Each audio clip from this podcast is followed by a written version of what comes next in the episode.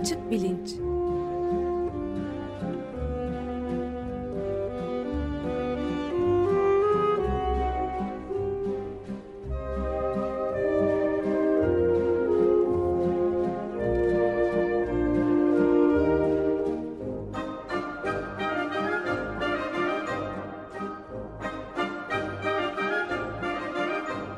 Güzeldere ile bilim ve felsefe sohbetleri. Günaydın Güven Bey, merhabalar. Günaydın Ömer Bey, merhaba. Can yok bugün. Ve biz Oğuz Tanrıdağ'la konuk olarak beraberiz. Konuk da demeye insanın dili varmıyor. Uzun süre Açık Beyin programını da yapmış bir sevgili dostumuz olarak. Evet.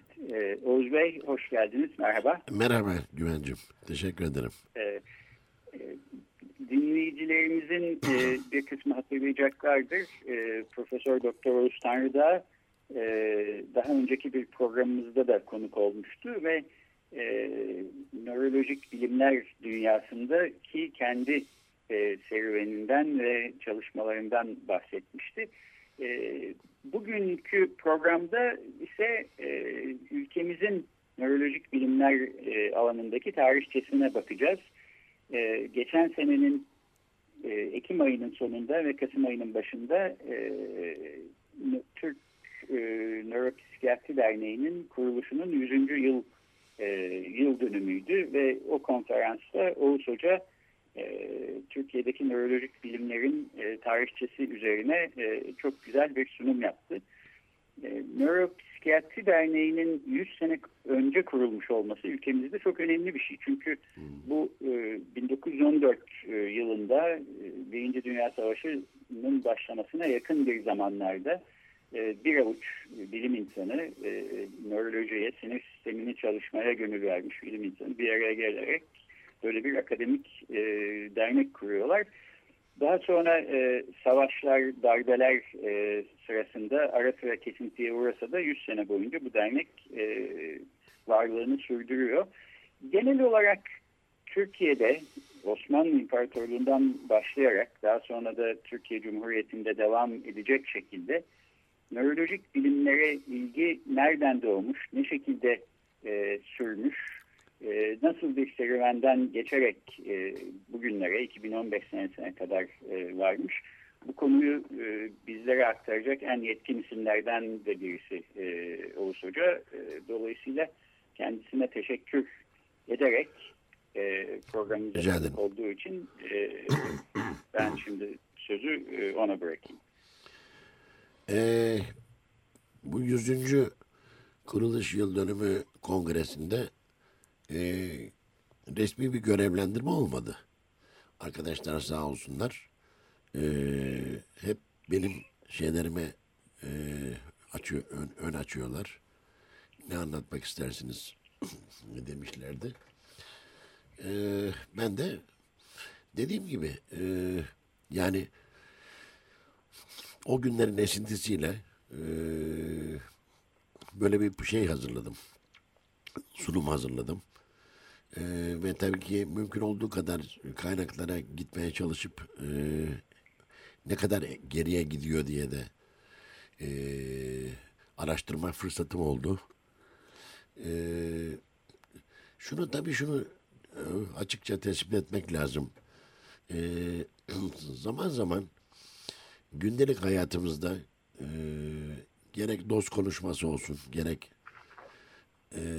bir takım insanlarla paylaşımlar olsun. Düştüğümüz bir hata var. Yani bu yaşadığımız ülkeyle ilgili olarak. En azından ben öyle görüyorum. O da şu. Ben Osmanlı İmparatorluğu'nu ve ondan sonra kurulan Türkiye Cumhuriyeti'ni İlk kuruluş yılları haricinde asla bir 3. dünya ülkesi olarak görmedim. Gene benim bilgim ve duygum budur. Gücünden çok şeyler kaybetmiş nesillerini harcamış. Özellikle Çanakkale Savaşı ve Birinci Dünya Savaşı'nda, Kurtuluş Savaşı'nda yetişmiş diplomalı, meslek sahibi nesillerin de harcandığı ağır travmalar geçirmiş bir ülke olmasına rağmen, ki çok önemli bu, bir şekilde küllerinden doğmak. Bunu sadece Türkiye'de görmüyoruz. Bunu Birinci ve İkinci Dünya Savaşı'nın ağır yıkıntılarının ardından işte onlar gelişmiş ülke diyoruz ve onları makul karşılıyoruz. İşte Almanya şunu yaptı, Fransa bunu yaptı, İngiltere baştan başa yıkıldı, şunu yaptı diye. Tabii o boyutta değil ama yine de önemli ölçüde bir birikim taşıyan bir ülke olduğunu düşünüyorum. Biraz daha kısaltırsam ifademi. Ve bu şeyler Cumhuriyet'in kuruluşundan 3 asır önceye kadar giden, hatta Abdülaziz gibi bazı padişahları birebir Londra ve Paris'i ziyarete sevk eden, fuarlara katılmaya sevk eden ve oldukça liberal ve reformist padişahların öne çıktığı, ki öbür ekip de bir şekilde geliyor ama yani sonuç olarak tepeden tırnağa bir etkilenim içine girildiği bir ülke ve bu ülkede özellikle hiç sevmediğim bir deyimle birikimi yansıtmıyor, çünkü azınlık dediğimiz insan topluluklarının büyük entelektüel ve mesleki katkılarıyla bir şekilde bir birikim sağlamış. Ve bunların arasında ilk nörologlara baktığım zaman tabii ki Musevi kökenli, Ermeni kökenli, Rum kökenli nörologlarımız var ve onlar uzun yıllar bilhassa Almanya'da çalışmışlar ve dolayısıyla 1920'lere doğru gelirken tabii bu Birinci Dünya Savaşı başlı başına bir felaket. Yani onu keşke yaşamasaydık. Yani koskoca bir imparatorluk. Ama ondan önce bilhassa Almanların desteğiyle, arkadan Fransız desteği geldi ve Cumhuriyet kurulduktan sonra da Anglo-Sakson dünyaya doğru biraz kayar gibi olduk biz. O bilimsel bağlantılarımız hiçbir zaman kesilmedi. Ve dolayısıyla bir birikim içindeydik Güven. Bir birikim içindeydik. Yani sıfırdan başlamadık. Evet. Birçok yetişmiş insan vardı. Dış ülke şeyleri vardı, deneyimleri vardı. Organizasyon bakımından dernekçilikleri vardı. Tabii ne yazık ki üzerlerinden çok ağır şeyler geçti. Ama sıfırdan hiçbir zaman başladığımızı düşünmüyorum. Ve böyle başladık serüvene. Aynı şey benim tanıtıcılığını üstlendiğim söylenen beyin davranış ilişkileri konusunda da daha da eskisi var. Daha da geçmişe gidiyor sözünü etme için benim için bir fırsat oldu bu. Evet. Nereye gidiyorum? Yakalayabildiğim kadarıyla 1930'lara gidiyor. 1940'larda var. Bilhassa kendi uğraştığım konu olarak işte beyin hasarları sonucunda oluşan dil ve konuşma bozuklukları ile ilgili tez yapan insanlar var. Ders veren insanlar var. Bu konularla ilgili yazı yazan insanlar var. Onları da anmayı zaten hedeflemiştim. Ve 1960'lar ve 70'ler için çok fazla bir şey bulamadım. Çok net söyleyemiyorum. Ama ne zaman ki tez yazmaya başladım, kendi konumla ilgili, o geçmiş yılların eserlerine ve yazılarına ulaşabildim. Dolayısıyla organizasyon olarak Türkiye Nöropsikiyatri Derneği'nin çok bir boş ortamda veya bakir bir ortamda kurulduğunu söyleyemem. Evet. Bir birikimin üzerine kurulmuştur. Yalnız 20. yüzyılın birinci yarısı hakikaten birçok ülkenin yaşamadığı ağırlıkta bunalımların yaşandığı bir ülkedir burası. Ve her şeyin birlikte, yani her şeyi birlikte göremiyorsunuz. Bazı şeyler ikinci planda kalmış oluyor. Bazı şeyler görünmez olmuş oluyor. Ne zaman ki ortam uygun hale geliyor, bir gelişme potansiyeli görünür hale geliyor, o zaman bazı şeyler ortaya çıkıyor. Dolayısıyla böyle bir inişli çıkışlı bir geçmiş tablosu var bizde. Hocaların geçmiş yıllarda yazdığı tarihi diyebileceğim nöropsikiyatri kitaplarını toplamaya başladım. Bu konu da o öyle bir şeyden geldi. Yine geçmiş yıllara uzanan bir birikimden dolayı geldi. Ne gibi? Ankara GATA'da nöroloji ihtisası yaparken öğlen tatillerinde bölümdeki kütüphanede eski tüskü bir daktiloyla işte afazi kitabımı yazarken çok dalmışım. Birdenbire hocayı yanımda gördüm. O da odasından çıkmış daktilo sesine filan.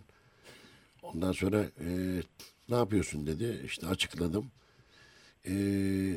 Arkamda da eski hocaların bölüme bağışladığı eskiden kalma nöroloji ve psikiyatri kitapları var. Tozlu raflarda. Hiç unutmuyorum. Döndü bir anahtar çıkarttı cebinden. Kütüphaneye sana dedi emanet ediyorum dedi. Yani istediğin kadar şekilde faydalanabilirsin.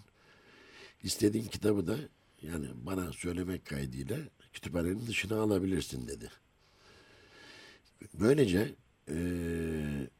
ben 1936 yılında yazılmış bir nöroloji kitabına İstanbul Tıp Fakültesi'nin değerli hocaları tarafından yazılmış bir sinir hastalıkları telhisi adıyla bir nöroloji kitabına. 1946'da Masar Osman tarafından yazılmış Psikiyatriya kitabına. Ondan sonra da bütün bizim tarihimizde adı geçen büyük hocaların her birinin teker teker yazdığı nöroloji kitaplarına sahip oldum. Bu yolu açan, anahtarı veren hoca hangisiydi ki? Şevket Akpınar hoca. Bir önceki programda sözünü etmiştim. Benim de yolumu açan hoca. Ona... rahmet diliyoruz. Evet, tabii rahmet ki, dileyelim. Tabii ki. Ancak yani o kitapları yıllar içinde birçok vesileyle karıştırdım. Ve başka bir yerde bulamayacağım inanılmaz şeyler buldum. İfadeler, çalışmalar. Çok erken yıllarda Fransızcanın hakim olduğu yıllarda çok yazılmış, çok ünlü bir Fransızca nöroloji kitabının çevirisini bizim hocalar tarafından buldum. Diğer Osmanlıca, Türkçe karışık yazılmış İşte telhisi diyorum. Yani o kitapları buldum. Ve bu arada o kütüphanede bir kitap buldum ki benim yolumu aydınlattı. Yolumu aydınlattı. Bu kitap 1922 yılında İngilizcesi basılmış. İtalyan Krallığı'nın senatörü psikiyatri ve nöropatoloji ki şu anda çok ayrı alanlar kabul ediliyor. Profesörü ve hocası olan Leonardo Bianchi tarafından Napoli Üniversitesi'nin büyük hocası Leonardo Bianchi tarafından yazılmış ve İngilizlerin en meşhur hocası tarafından çevrilmiş. İngilizceye kazandırılmış. Kitabın adı Beyin İşlevleri ve Frontal Lobların Evrimi. Bu kitap o yılların, belki bu yıllar için, bu günler için pek kabul edilemeyecek deney ortamlarında yapılan hayvan deneylerini dokümante ediyor. Özellikle hayvan davranışlarını tabii ki lezyon oluşturma yoluyla ve hayvanların beyinlerine bir şekilde müdahale ederek yapılan deneyler yoluyla söylüyor. Ve benim bugüne kadar okuduğum, elime geçen evrim şampiyonu, en belirgin, birebir şeylerle yapıldığı için herhalde, diğer türlerle yapıldığı için bu kadar da öne çıkmış bir kitap. Bu Leonardo Bianchi'nin kitabı. Efendim? Pardon. Bu kitabın orijinal yayınlanış tarihiyle Türkçe'ye çevrilerek Türkiye'de yayınlanmış tarih arasında da çok bir zaman yok gibi mi? Yani yayınlar, Türkçesi yok. Yurt dışı yayınları zamanlı bir şekilde takip edilebiliyormuş. Evet. Öyle anlıyorum sizi. Şimdi şöyle Güven, Türkçesi yok bir kere. Yani birkaç kere yeltendim ama haddim değil. Yani bir ekip tarafından daha çok tarihi anlamda çevrilmesi lazım. Şu ben şeyi söylemeyi unuttum. 1922 yılında basılmış, 1944 yılında, yani 22 sene sonra Milli Savunma Bakanlığı tarafından GATA Tatbikat Hastanesi'nin kütüphanesine hibe edilmiş. Evet. Benim karşılaştığım yıl 1900, tabii ki Amerika dönüşüydü o. 90 veya 88 filan bir yıl. Onun üzerine bir 40 yıl daha koyun. Ben o kitaba rastlıyorum. O kitabı çekiyorum. Ve o kitabın giriş bölümü kozmik enerjinin içindeki insan beyninin rolü filan gibi şeylerle başlıyor.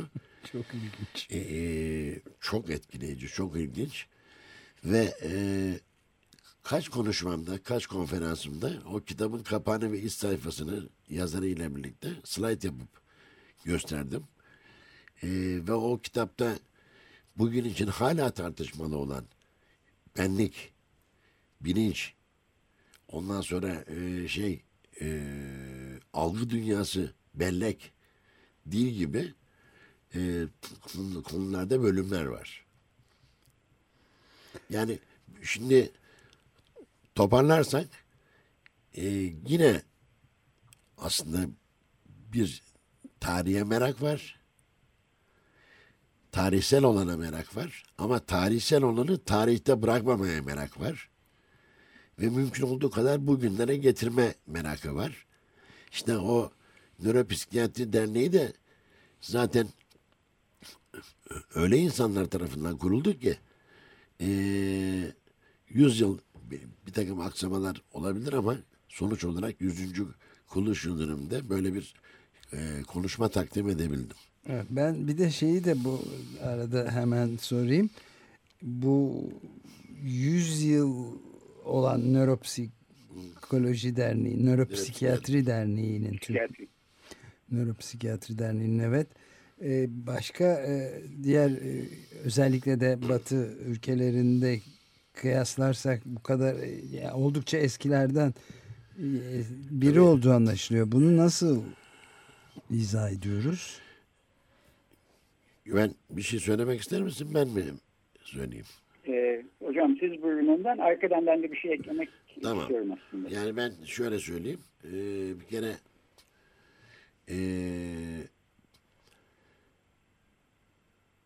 İşte alt üst oluşlar, yıkılışlar, yeniden kuruluşlar, yani Alman tıbbının ve Alman bilim dünyasının önemli ölçüde etkisi altındaydı.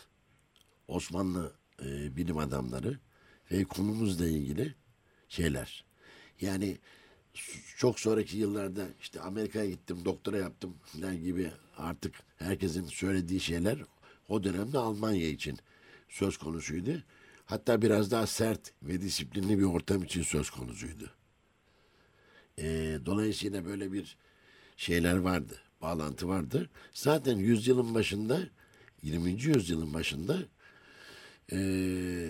alan birbirinden ayrı olarak doğmadı. Nöropsikiyatri bir bütün olarak doğdu. Sonradan ayrıldı. Tabii sonradan ayrıldı ama bir Freud şey yaşandı, sarsıntısı yaşandı. Ama Freud sarsıntısını gençken yanlış değerlendirmişim. Çünkü o adını söylediğimiz kongrede iki yıl önce de Freud ve nöroloji ile ilgili bir konferans vermiştim. Freud fırtınasının nedeni tamamen nörobilimciler. Evet. Kendisi değil. Evet. Siz ne diyorsunuz Güven Bey? Ben de aslında sözü Türkiye'ye getirerek bağlamak istedim. Hem de burada Oğuz Hoca'ya da sonunda Türkiye'deki nörolojik bilimlerin geleceğiyle ilgili de bir soru sormak istiyorum. Evet. Ben hekim değilim ama bilişsel bilimler konusunda doktora yaparken tıp fakültesinde bir hayli ders aldım.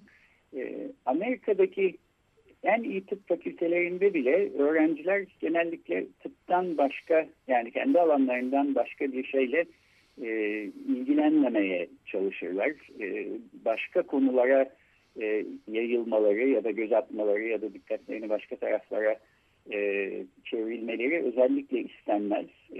Hayli böyle bir tünelin içinden geçiyormuş gibi çok da zor aslında bir eğitimin içinden geçerek çok başarılı teknisyenler olarak ama kuramsal tarafları çok da geliştirilmemiş ya da güdük bırakılmış öğrenciler olarak yetişip mezun olurlar. Benim en azından tecrübem bu. Daha sonra öğretim üyesi olduktan sonra tıp fakültesinden gelen öğrencilerimde de gördüm genellikle. Yani çok parlak çocuklar olmalarına rağmen tıp dışındaki alanlara pek ilgi göstermemeleri istenen bir eğitimin içinden yetiştikleri için biraz böyle tek yanlı bir şekilde okuldan mezun olmuş oluyorlar. Ben bunun tam tersini görüyorum Türkiye'de. Bilişsel bilimler örneğin tıp alanının içinden değil daha ziyade bilgisayar bilimlerinin, bilişsel psikolojinin, felsefenin bir araya gelmesiyle kurulmuş bir alan olmasına rağmen yani nörolojik bilimlerin sonradan bilişsel bilimlerin içine katılmış olmasına rağmen tarihçesi itibariyle Türkiye'de bilişsel bilim konusunda en ilginç şeyleri yapan bölümler ve bunların öğrencileri tıp fakültelerinin içinden çıkıyor. Oğuz Hocam sizin organizasyonunu yaptığınız kognitif nörobilim kongrelerinin içerikleri de böyleydi. İstanbul Üniversitesi'ndeki örneğin sinir bilim yüksek lisans programında benim rastladığım öğrenciler İşte biyolojiden, fizikten, temel bilimlerden gelmiş öğrenciler de sinir bilim çalışıyorlar bir yandan. Fakat belki en ilginç, en çok disiplinli bilişsel, bilimsel çalışmaları onlar yapıyor. Evet. Ben bunu Türkiye'deki nörolojik bilimlerin gelişmesi ve geleceği açısından çok önemli ve cesaret verici, ilham verici buluyorum. Çok hoşuma gidiyor böyle olması. Programı kapatmadan önce size de Oğuz Hocam sormak istediğim şeyden biri buydu. Şu anda yani Türkiye'deki nörolojik bilimlerin tarihine bakmış, bunu çalışmış, en iyi bilen bir kişi olarak bundan sonrası size nasıl gözüküyor? Gelecek konusunda, nörolojik bilimlerin geleceği konusunda Türkiye'de düşünceleriniz nedir? Güvencim teşekkür ederim. Yani çok açık bir şekilde söylemek durumundayım. En tutuk olduğum alan gelecekti benim. Yani herhangi bir konuda. Yani gelecek projeksiyonlarında kendi sağlığıma dikkatten tut da şeye kadar yani politik tahminlerine kadar, seçim tahminlerine kadar çuvallarım yani. Şimdi tabii ki sorunun nasıl sorulduğunu, nereden geldiğini biliyorum. Şöyle söyleyeyim Güvencim.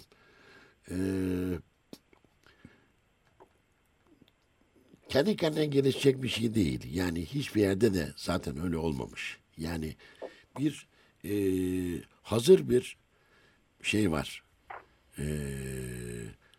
Hamur var. Bunun yoğrulması ve insanların güçlü bir şekilde etkilenmesi lazım. Evet. Evet. O tohumu attığınız zaman bunun karşılığını ben işte 12.'si olacak bu şeyin, kongrenin, görüyorum. Yani gerçekten bir nefes, bir soluk, bir şey getirmeseydi yani kendini bitirirdi. Bakıyorum bazı motivasyonlarım eksiliyor vesaire.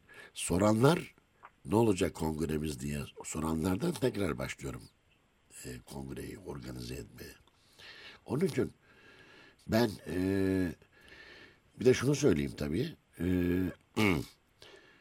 Genel olarak tıp için de aynı şeyi söyleyebilirim. Bizim Türkiye tıbbı için de aynı şeyi söyleyebilirim. Biz özellikle 2. Dünya Savaşı'ndan sonra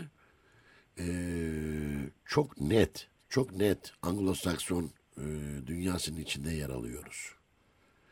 Yani birçok bilim belki de dalı da bunun içinde ve ayrıca tıp.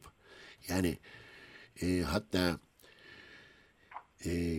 bazı selektif seçilmiş konularda Fransız, Alman ve Avrupa'nın diğer bölümlerinin yaklaşımlarını gördükçe bizim mantalite olarak, vizyon olarak daha ileride olduğumuzu söyleyebilirim. Bunun en büyük örneği, en çarpıcı örneği Alzheimer hastalığıyla ilgili şeydir.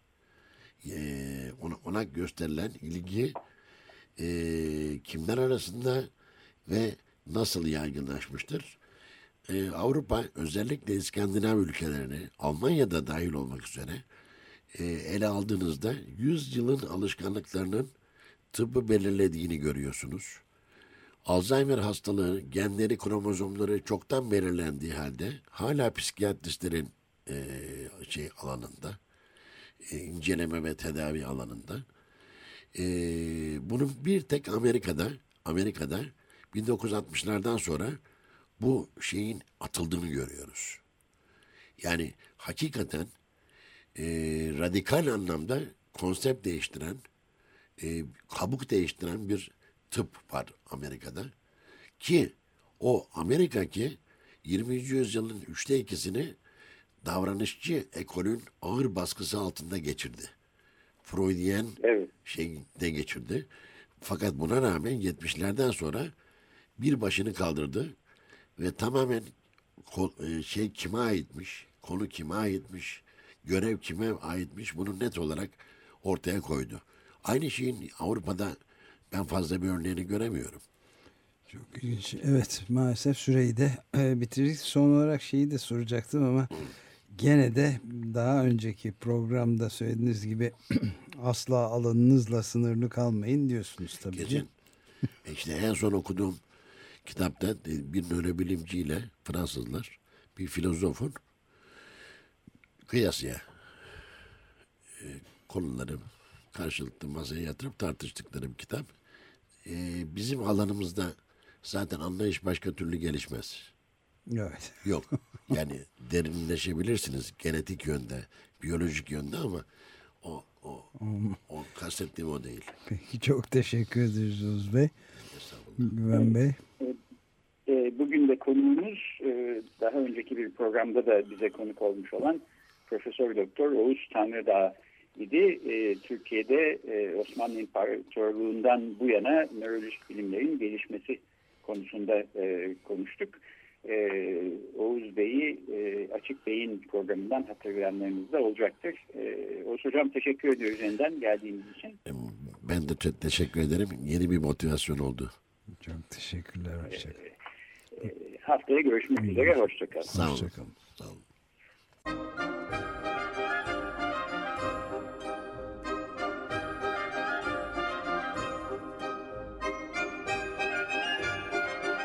Açık Bilinç.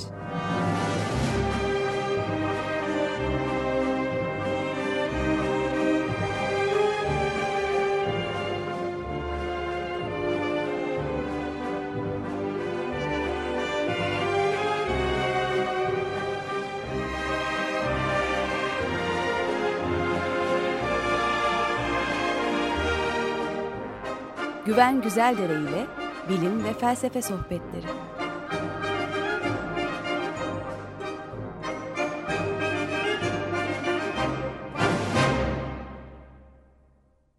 Açık Radyo program destekçisi olun.